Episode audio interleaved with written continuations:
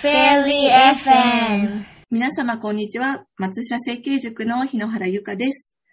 まず、今日の、えーお一人目をご紹介させていただきます。アクトコイン COO で、えー現在、岩手県遠野市でご活躍されている臼井さんです。どうぞよろしくお願いします。はい、よろしくお願いします。薄井です。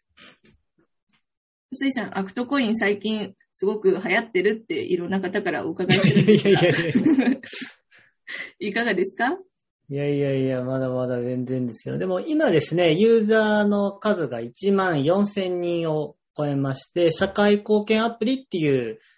領域というかカテゴリーでは、なんとかこう頑張っているようなところになっているので、今後もいろんな自治体さんとの連携始まりそうなんで、もっと盛り上げていきたいなと思ってます。今後が楽しみですね。今、日本の、日本の自治体ということですけども、さらに海外展開ですとか、そういったこととかも大きなビジョンとしてはお考えなんですか？あ、確かにそうですね。あの、ま、簡単にアクトコインの説明させてもらうと、その、社会課題について学ぶとか、その、ボランティアに参加するとかっていうのをコインで可視化するっていうのがメインなんですけど、その活動自体については、結構コンセプトは海外からも、なんかどうだみたいなところは少しもらってるんですよね。英語版作らないのとか、中国語版ないのみたいな。で、なんか、もしそういうのがあれば、なんかタイミング見つけたら、そういう海外パートナーと連携するとか面白そうだなっていうのは思ってます。おお何か海外で似たようなことですとか、ベンチマークされてるところってあるんですか？ああ、そうですね。あ、でもそこまでは終えてないですよね。なんか似たようなのはあるよとは聞くんですけど、あんまりこの NPO 文化とかチャリティー文化がそもそも違うので、あんまりこれに近いものっていうのが、実はそんなにヒットしてないっていうのは正直なところですね。なるほど。戦火開拓ですね。あ、ありがとうございます。それでは、あの、アクトコインのお話を、また、また後で出てくるかなと思うので、今はここで、ここまでにえしといてですね、本日は南三陸で林業をされている株式会社砂丘の佐藤さんをお呼びいたしました。よろしくお願いします。よろしくお願いします。さっきの佐藤です。今は、今日は南三陸からはい。ですか、はい。南三陸町から、はい。入っております。おーなんでしょう、私が思ってた林業って、木を、なんでしょう、木木とか自然に携わるっていうことだけを結構考えてしまってたんですが、もうそれを、そういったことを覆すようなことをなさってて、本当に私も感動してしまったので、ぜひ、あの、今日はお呼びしておお話をお伺いしたいなと思ってます。はい。そうですね。ありがとうございます。はい、本当よろしくお願いします。はい、よろしくお願いします。もうそもそもですね、これまでの経歴がですね、物理学者からまさに林業へ行ったっていうところから、私は親親というかそのそその、それこそ引きつけられてしまったんですが、す。これまでど,、はいどのようなご経歴を歩んでこられたかっていうのを少しご説明いただけますとありがたいです。はい。はい。わかりました。えっと、まあ、えっと、まあ、南三陸町は、まあ、ご存知の通り、あの、震災の被害が大きかった地域なんですけど、まあ、震災前までは、えっと、その物理学の研究をさせていただいてて、えっと、宇宙放射線の研究をやってました。で、まあ、もともと、うちの、まあ、実家というか、まあ、佐藤家が、えっと、代々、えっと、林業、林家、あの、林の家って書いて、あの林家をやっている家で、まあ、あの、一応僕が長男なので、継げよという、継ぐことを前提にこう育てられてはいたんですけど、えっと、まあ、あの、自分のやりたいことを、こう、優先して、あの、まあ、物理学の研究をやってたんですが、まあ、2011年にやっぱりその震災を受けて、まあ町とか家が全部流されてしまって、まあ、えっと、父からラブコールというかですね、まあ帰ってきてこう復興を手伝ってくれと、家の再建を手伝ってくれということで、まあ腹をくくって、まあ2012年ですね、に帰ってきたという形で、まあそこからこう本格的にまあ林業をやり始めたっていう感じです。その林業を始めてからって、今までの物理学です。と、放射線？そそうですね。まあ、はい。宇宙放射線なんですけど、ええまあ、古代の、まあ、すごい マニアックな話になっちゃうんですけど、まあ、古代のに、まあ、まあ、具体的に言うと2万6千年前の地球にどんな風に宇宙放射線が入ってたかっていうのをメインの題材にして、かあの、研究してて、あの、まあ、たまたまなんですけど、こう、まあ、2万6千年前の木、木が、まあ、木ですね。古木が、こう、えーうちの研究室にサンプルとしてあって、その中の炭素14をこう測ることで、そその当時の宇宙放射線の量を、まあ、測ることができてですね。うん そういうことで、まあ、まあ、くしくもその時から木とは触れ合ってたみたいな感じなんですけど、はい。まあ、そういう研究でやってましたね。ええそして、その林業に移られて何か、なんでしょう。まあ、その木木とはあの関わりがあったっていうお話だったんですけれども、林業へ行かれて何か葛藤、まあ、覚悟を決めれ、決めてたっていうところもあったとは思うんですが、あの、その後も葛藤ですとか、何かチャレンジングなこととかって感じましたか？そうですね。えっと、まあ、葛藤というか、まあ、やっぱり、まあ、物理学も一応自然科学の一分野ではあるので、まあ、葛藤というよりは割と、まあ、小さい頃から、あの、家がまあ林業やってるので、まあ、触れてはいた部分もあるのと、まあ、その自然科学に触れたということで、逆にこう、すんなり林業に入れたかなと。まあ、自然にの、こう、まあ、摂理っていうと大げさですけど、まあ、なんだろう、こう、自然のこうランダム、ランダム性とかそういうのとかは、こう、すんなりこう、受け入れられたっていうのと、プラス自然の中でこう、人がこう、まあ、管理していく、こう、まあ、林林業っていうのはこう山を管理していくわけなんですけど、まあ、そこのまあ基本の考え方みたいなのは、なんか、まあ、まあ、物理で、えっと、得たこの考え方にちょっと通じるところあるかなと少し思いながら、スタートアップを切った感じですかね。今の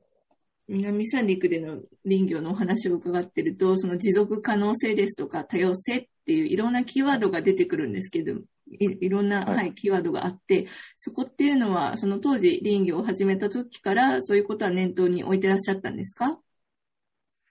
そうですね。ああ、そうですね。どうなんでしょう。まあ、本来は、まあ、うち、まあ、林業、林家ではあったんですけど、不動産収入が、あ、不動産業もやってて、それがまあ津波に流されて、まあ山しか残ってなかったっていう状況だったんですね。帰ってきた時に。なので、えっと、まあ、その再建の手段として、まあ、林業を、に軸足を置いて、しっかり林業をやっていくっていう方向性から、まあ、入っていったんですけど、うん。で、そこから、プラスその復興、まあ、行政としてというか、まあ、南三陸町の、まあ、なんか、復興のビジョンの中で、やっぱ持続可能な、あの、街づくりだったりとか、自立分散型の街づくりとか、そういったものとかもうすでに、あの、戻ってきた時にこう描かれていて、まあ、そ、そこはすごい、あの、すごい共感するところがあったので、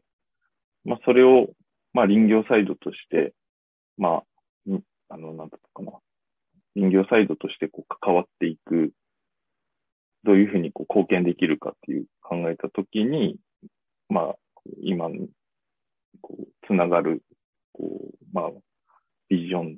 がこうできてきたかなっていう感じなんですけど、まあ、一方でこう、うちとしてもやっぱ山しか残んなかったっていうのが、まあすごい、まあキキキーになっているというか、まあリアス式海岸の街ですから、まあ常に今までもこう津波がこう来て、街がこう浸水したり、こう、こう、あの、被害に遭ったりっていうのを繰り返した街なので、でもその長い歴史の中でも必ず山は残ってたっていう背景があったので、まあ復興の中でもその、なんていうのかな、山というのがすごい、あの、え、まあ、今後未来に残せる財産として重要なポジション、重要な資資源だろうというか、重要なところだろうというふうに、すぐに、あの、理解し、自分の中で理解していたので、まあ、やはり、やはり、林業の中でも持続可能な林業を目指すべきだというのは、こう、すぐにこう、割と早い段階で自分の中のポリシーに持てたっていう感じですかね。なるほど。その南三陸においての山の、それこそ位置づけっていうのも大きく影響していたんですね。そうですね。ああ。なんでしょう、そういうところって、あの、神社ですとか、お祭りですとか、うんそういったものも結構山を中心に行われてたりする感じなんですか？そうですね。まあ山を中心にっていうわけじゃないですけど、まあうちって山も里も海も全部ある。まあ一次産業も全部揃っているところで、昔からやっぱその、まあ地域で神社を支えるじゃないですけど、お祭りを支えたり、神社を支えるとかそういった、うんまあ地域性でもあったので、まあこれはまあ、まあ文化としてもあって、まあ僕自身も今もそういう神社の神社ごとを結構お手伝いさせていただいたりとかしてるんですけど、まあ、なんていうかな、こうコントロールじゃないや、なんていうの、こう、自然って結構こう、突然脅威を向ける、あの、脅威を、なんていうのかな、出すところもあったりするので、やっぱそう、そうまあ、コントロールの効かない部分というか、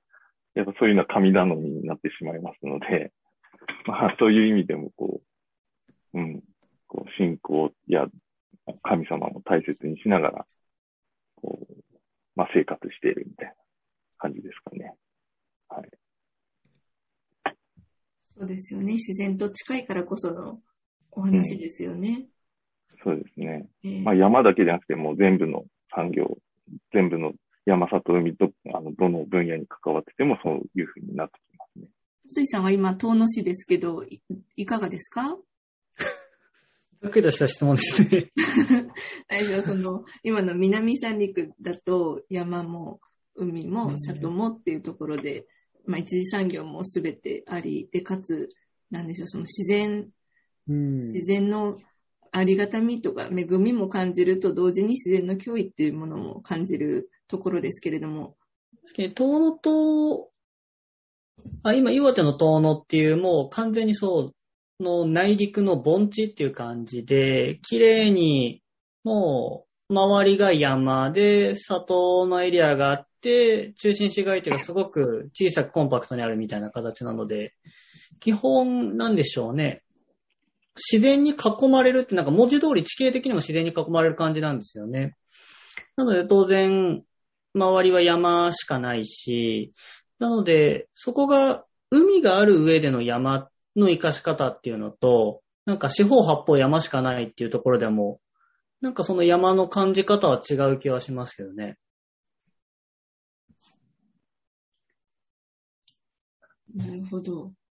そういう意味では、南三陸はどんな感じなんでしょうか？どうどうなんですかね。あのまあ、確かに山と、まあ、特にうちの方は分水嶺に囲まれている町なので、まあ、水源が全部こう町内にある状態なんですね。今、町に降った雨でしかこう生活用水もないし、川も全部町に降った雨で構成されてるし、海に流れる水も全部町に降ってる雨なので、あ、それあの、すごいですね。そうですね。で、海はもちろん、その、まあ、うちの方だと養殖業がすすごい盛んなので、やっぱりその山のめ恵みとか、や山、山から来る水でこう育つ海産物が、まあ、名産になっているので、やっぱり山と海のつながりがすごい、をかなり意識し、意識できるというか、俯瞰して見れるというか、まあ、かなりつながりを感じられる土地ではありますね。うんはい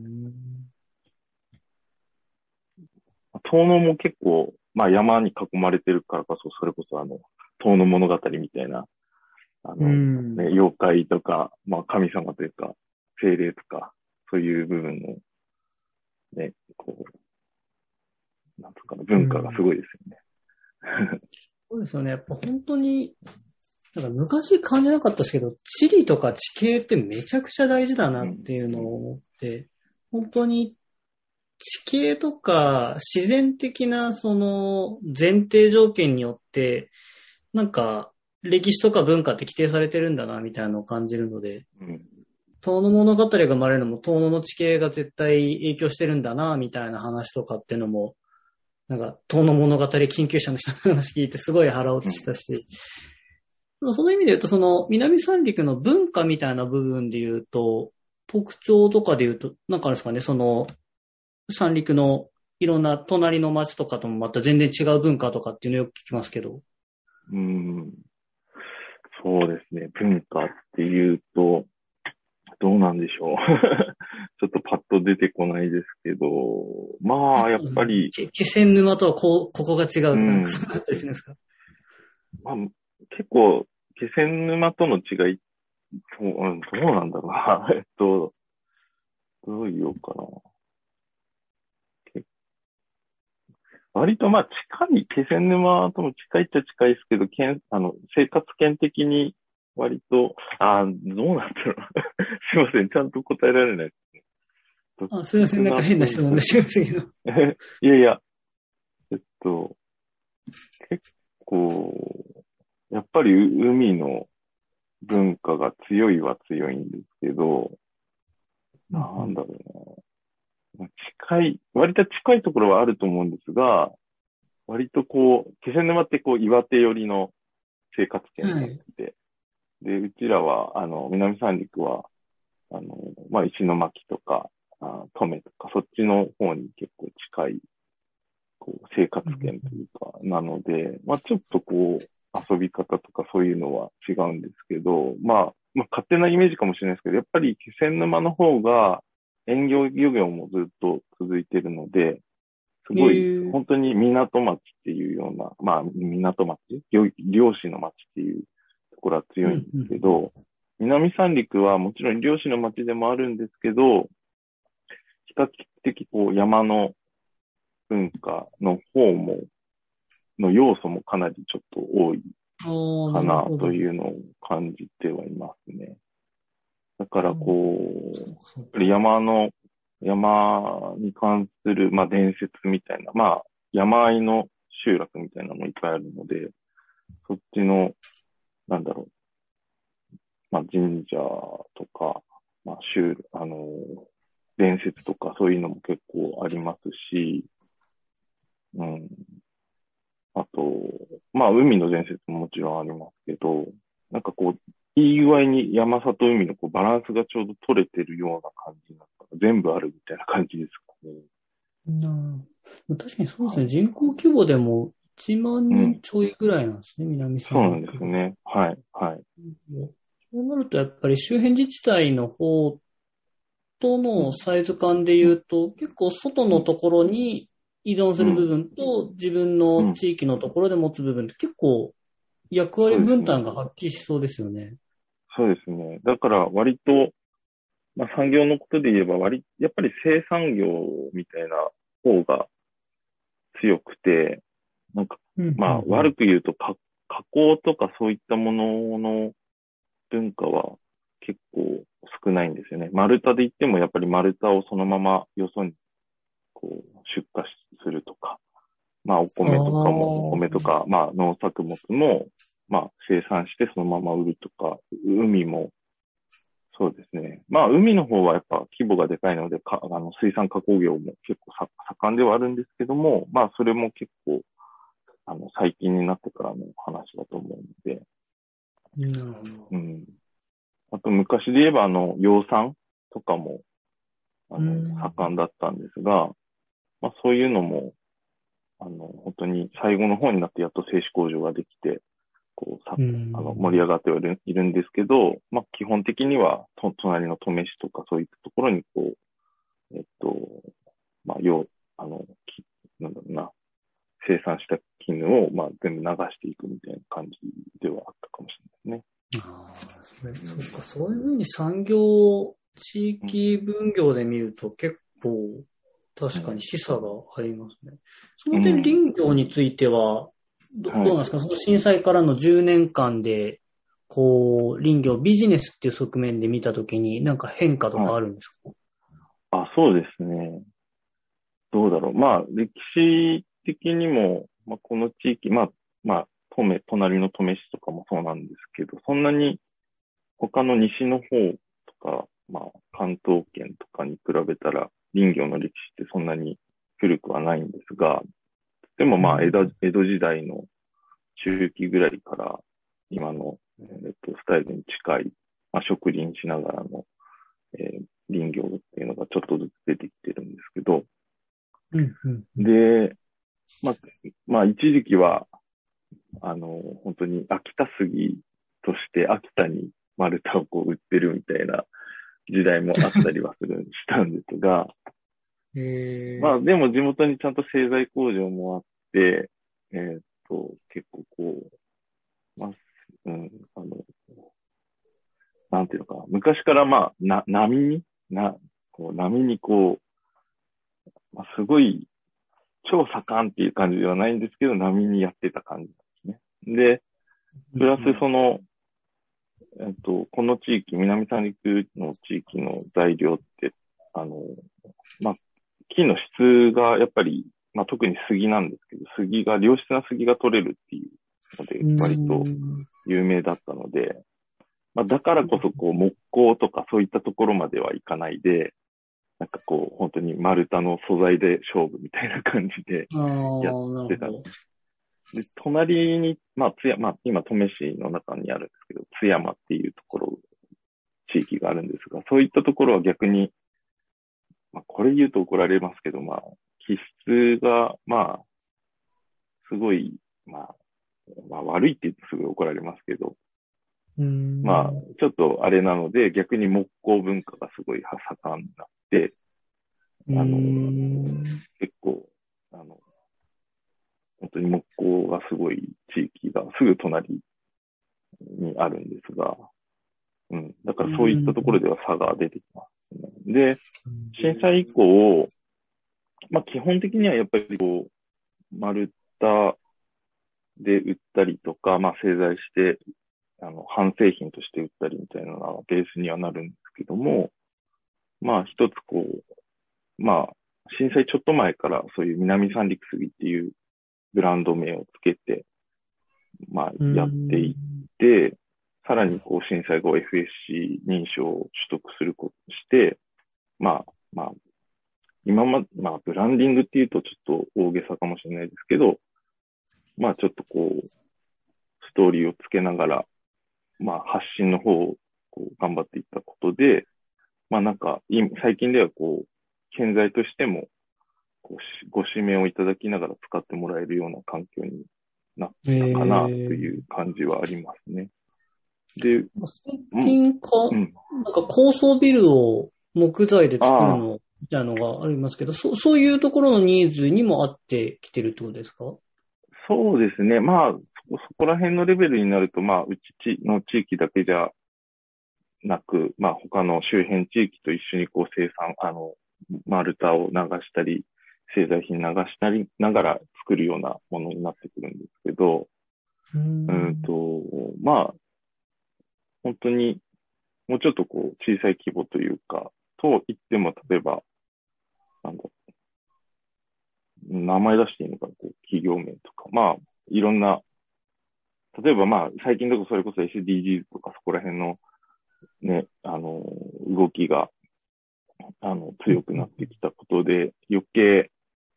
こう、なんていうのかな、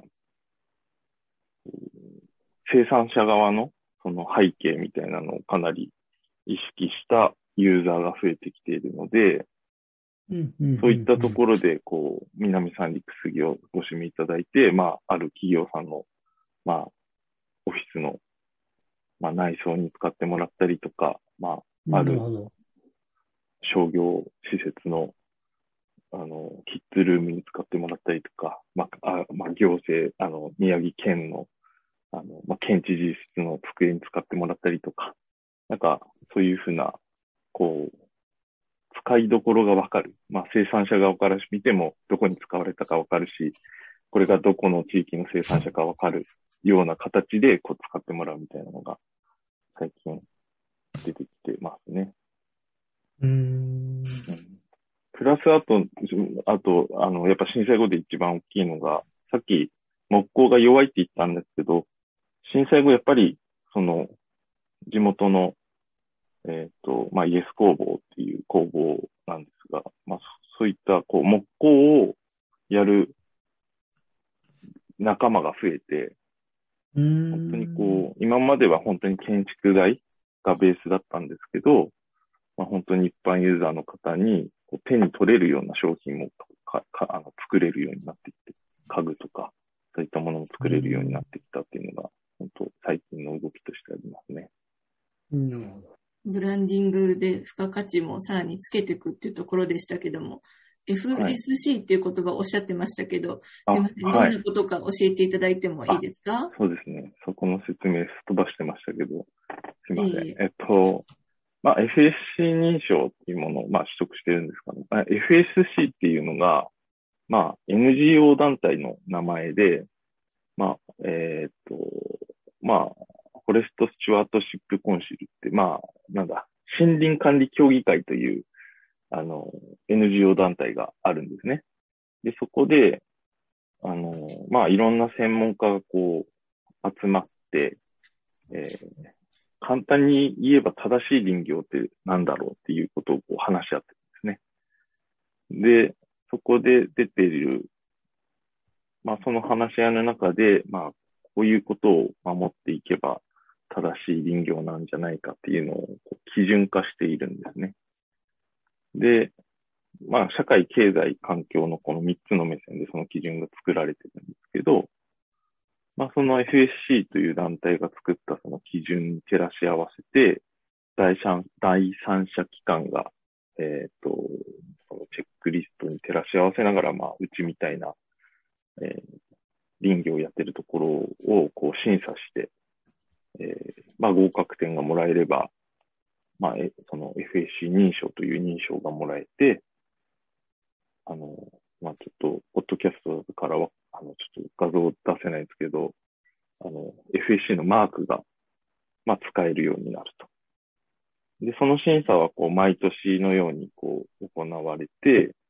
たまにこう、あの、ちょっとここ、もうちょっと頑張りましょうみたいな指摘をもらいながら、頑張りましょうのところは次の年までに改善したりとかですね、やって、こう、まあ、林業の、まあ、森林管理の質をこう上げていくようなものになってますし、さらにこう、ユーザー側からもそのマークを見ることで、あ、ここの、もあの木でできている製品や、まあ、紙製品は、まあ、信頼される生産のもと作られている現状でできているものなんだな、みたいなのがわかるような、そういう、まあ、エコマークみたいなものになってます。はい。それを、まあ、2015年に我々は、まあ、南三陸森林管理協議会という会を作って、そこで取得したという感じですね。あ、大丈夫ですか？わかりました。今の説明で。はい、はい、とてもわかりやすかったです。生産者にも消費者にとってもメリットがあるもので、はい。はい。その FSC を取得されてから、あの林業の、なんでしょう、はいあの、消費者の方で、消費者の方はまあもちろんだと思うんですけども、むしろ南三陸の方たちで同じ林業をされている同業者の方たちも、このことをすでに知っておられて一緒に取り組んだという形ですか？あ、そうですね。まあ、えっと、まあ実はその FSC 認証をまあ取ろうっていう議論自体は震災前にも実はあったみたいなんですね。まあ僕が帰ってくる前の話なんですけども、ただまあ取得するのにもお金がかかったりとか、えっと、してですね、当時はちょっとあんまりメリットをこう見出せなかったってことで、あの、まあ、あの、ちょっと、あの、保留状態になってた感じなんですね。で、まあ、僕が帰ってきて、まあ、特に南三陸杉のブランディングのことを考えたり、あとそ、さっきも言ったけど、こう、持続可能な林業を目指す上で、えっ、と、やっぱり取った方がいいんじゃないかっていうことになってですね、まあ、その、林業の携わる、まあ、一部の方々ですけど、まあ、議論をこう蒸し返すような形で、えー、まあ、お声掛けをしてですね、まあ、震災後やっぱ周りも意識変わったというのもあるんで、あったんだと思うんですけど、まあ、そこでこう、まあ、全員は全員じゃないんですけども、同意される方が結構何人かいて、その中で、まあ、FSC 認証グループ、あの、南三陸心理管理協議会というグループを作ってそこで取得するという経緯になりました。なるほど。そういうことで、その、あの、南三陸全体のその林業の付加価値が、を上げていくっていうことにもつながりますもんね。その一人の一社がっていうことではなくて、協議会っていうところで、そうですね。のつながりが、はいただなかなか取得してすぐ付加価値っていうふうにはやっぱりならなくてですね。あの、そもそも FSC の流通、まあ宮城県で我々初めて取った、あの、団体なんですけど、FSC 認証っていうのが初めて取ったんですけども、まあもちろんその流通みたいなのは宮城県には全くない状態なので、それを作り上げていくっていうことも、まあ、あの、実際に南三陸被災して、例えばや、あの、南三陸庁舎とかですね、そういった、えーと公共建築のこう再建に、をこう、まあ、試金石にさせていただきながら、まあ、りこう関わる木材、えー加工とか、流通、木材流通の方々にも、こう、FSC をこう取得してもらいながら、こう、作ることをしてもらって、それで、こう、流通、今、宮城宮城県にある FSC の流通みたいなのが、あの基礎を作ることができたんですね。で、そ、それができたから、こう、いろんな、まあ、FSC の、えっ、と、部材、建築材とかが作れるようになって、まあ、今、こう、いろんなことができてるっていうような感じです。るほど。今後のさらにもっと付加価値を上げていくっていうブランディングっていう一次産業ってとても、なんでしょう、大事な部分だと私は考えているんですけれども、そこの付加価値をどう、どう上げていくことが、なんでしょう、将来にとっても持続可能な林業ですとか、そういうところにもつながるんだとお思いですか？そうですね。えっと、結構やっぱここ一番大きい課題かなと思ってて、まあ木材、まず一番重重要というか、これからやっていかないといけないなと思ってるのは、その木材以外の部分も、まあ林業としてやっていく必要があるかなと。っていうのも、その、まあ山って、まあ今は林業イコールメインは木材生産ですけども、それ以外のいろんな価値があるわけなんですね。働きというか、まあ、生物多様性からなる、なんていうのかな、公益的機能って言われるような機能とかもいっぱいあるわけなんですけど、まあその一つで一番わかりやすいのは多分二酸化炭素の吸収源であるというのが、まあ多分一番今はメジャーなのかなと思うんですけど、まあそれ以外の、こう、有益な価価値というか働き、機能っていうのがいっぱいあってですね。まあそういったものをいかにこう可視化して価値化していくっていうことが、あの、が今、これからの林業には求められてくるのかなと。で、その仕組み作りみたいなのもいろいろやっていかないといけないなとは思ってるんですけど、まあそういうのもありつつ、やっぱり木材生産の部分もちゃんとやっていかないといけなくて、そうなってくると、まあ、建材として使ってもらう、選んでもらうっていう部分の基礎は、今あの今まで震災からこれまで結構、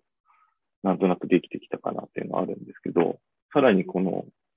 なんていうのかな、こう、やっぱり木工とか、えっ、と、木工とか、なんてけあの、家具とか、まあ、いろんなプロダクトをこう作っていくこいきながら、さらにその、今まで以上に、その山の、その林業の生産現場の、まあ、思いとか、重要性とか、そういったものを、こう、みんなに知ってもらいながら、その商品を作っていくっていう、そしてこう、届けていくみたいなのが結構必要になっ、あの、付加付加価値が生むところにつながっていくのかなっていうふうに思ってますね。なるほど。先ほどおっしゃってくださった生物多様性っていうところでしたけど、あの、犬ワシのお話もあったと思うんですが、はい。そうですね。はい。あ、ありがとうございます。そうですね。あの、あの、もともと南三陸町は犬ワシの生息地でですね、生育地でですね、あの、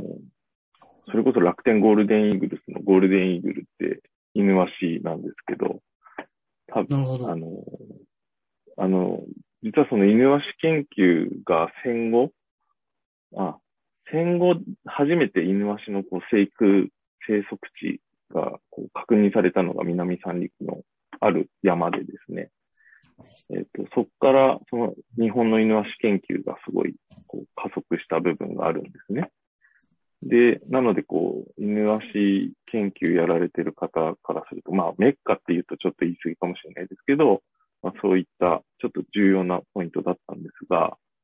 あの、残念ながらやっぱ、震災以降、犬足のか、あの、なんかな、飲食、あ犬足がこう、あの、観察されなくなってしまったんですね。生育されてないっていうことが、あの、生息してないっていうことが分かってしまって、それはなんでかっていうと、えっ、と、山の環境が、要は、イヌワシってすごい大きい鳥でですね、あの、ウサギとか小さい小動物をこう、空からあの飛んで、取って、えっ、ー、と、まあ、狩りをするわけなんですけども、うん大きい鳥なので、こう、広いスペースが必要なんですよ。で、昔は山も、その、全部が今みたいに木で埋まってるわけじゃなくて、まあ、草原があったり、えっと、薪を取る、まあ、新丹林と呼ばれる、えっと、山があったりいろんな、こう、バリエーション豊かな山の風景だったんですね。なので、こう、開けてる土地とかも結構あって、そこで、まあ、狩りをしてたんですが、まあ、基本的に今は、その、まあ、戦後の拡大造林の木で、こう、覆われて、それがすごい60年も70年も経った、まあ、大きい木たちに、こう、うっそうとしている状態になってしまったことで、まあ、狩り場がなくなってしまったんですね。まあ、まあ、生態系のこう頂点なのにあるこう犬ワシなので、やっぱりその犬ワシがいるその生態系を取り戻す、た、た取り戻すことが、まあ、山に携わっている側としてはちょっとチャレンジしたいところでもあってですね、まあ、林業においても、その、やっぱりこんだけ成熟した、あの、木たちがあるので、まあ、その、まあ、過去に犬足が生息したところを、まあ、犬足のための山、ための山っていうとちょっとあれなんですけど、犬足を意識した山の管理をすることで、こう、犬足が戻ってこないかっていう、まあ、実験も兼ねたプロジェクトを今か、あの、行ってまして、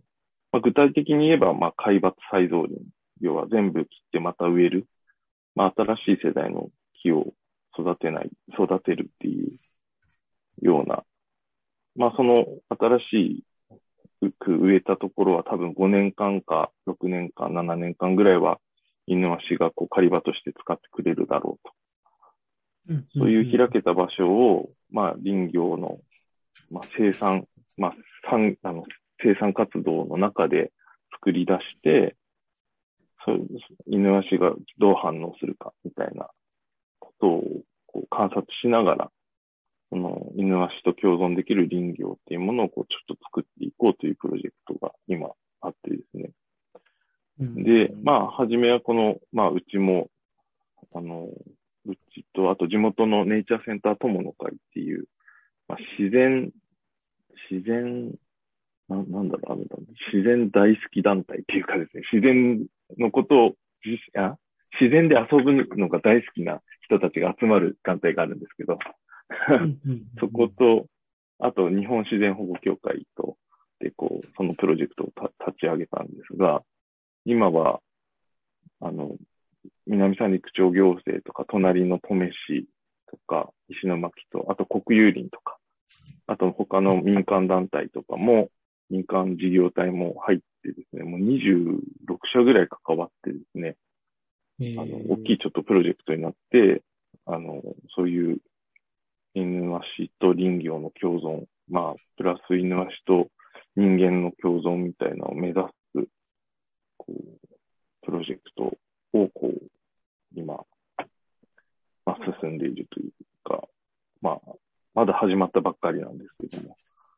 はい、やっているという感じですかね。いいですね。はい。本当、なんていうか、ほんの少し昔であれば自然にこう、人の暮らしが調和しながらやっていたっていうものが今ではある程度こうメンテナンスするとか、意識的に、なんでしょう、人々が暮らしとか生活っていうところの行動変容とか、なんか産業に関しても、ちょっと、お効率のところとは別の考え方で、なんかプラスワンのアクションをするみたいなところで、今のプロジェクトとか認証とかっていうのもあるんだと思うんですよね。はい。そういったところっ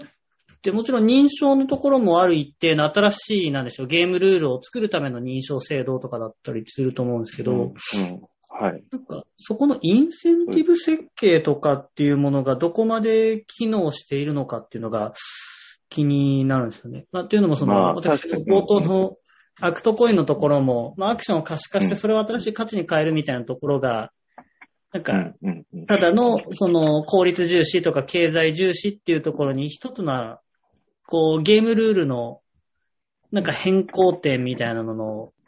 うんなんでしょうね。こう、水面に一個石をポチャンと投げて、さあどうなるかみたいなのを、なんかそんなイメージなので、なんか少し近いなっていうふうに感じたんですよね。まあ、かなりそうですね。多分、そうですね。まあ、本当に、まあ、FSC は特に、まさにそう、そうなんですよね。こう、宮城県においては、うんなかった新しいルールみたいなのを、まあ、置かせてもらう、まあ、一つのジャンルの種を、ちょっとポンと置かせていただいて、で、その後正直こう、まあ復興やそういったところで新しい建築物が生まれるっていうのはもう分かりきってたことなので、そこにこう入れさせてもらうことで、まあ一つのジャンルをまあ作ってっていう、まあ、ことなんですけど、要は、あんまこれ言うとすごい嫌嫌なやつって思われちゃうの、嫌なやつっていうかこう、ですね。そのあの、ちょっと腹黒いなって思われて嫌なんですけど、まあ一つのポジショニング戦略なんですよね。これって。あの、要は南三陸杉っていう、まあブランディングをするっていうのが、まあ、震災前から、まあ先人たちがもう掲げた目標があってですね。うんで、正直その木材ブランドっていうのを新しく作るって正直な、あの、これ言うとまた怒られるかもしれないけど、ナンセンスなことなんですよ、本来は。あの、今までの林業の木材ブランドの考え方から言うと。要はもう古くから林業をやってて、古い材料が、もう良質の材料があの、結構山にまだあると。で、その材料が生産されるもう本当に丸太として素晴らしいものが、まあもう、要は、100年、200年とかも、100年、200年とか、それぐらい古い木も、あうん。のただの古い木じゃなくて、本当に、あの、目が詰まった、うん素晴らしい材料が山に眠ってるっていう状況じゃないと、本来は、やっぱりむ、あの、ブラ、うんなんとか、ブランディングできなくて、今までの木材ブランドとかできなくて、うんうんで、そのブランドもすごい何百年の歴史があって、こう、出来上がっていくものなんですよ、本来であれば。うんなるほど。うん。だけど、まあ、そ、それをとすっ飛ばして、まあ、一つ、まあ、新しいアプローチでの木材ブランドを作ろうっていうことを考えたときに、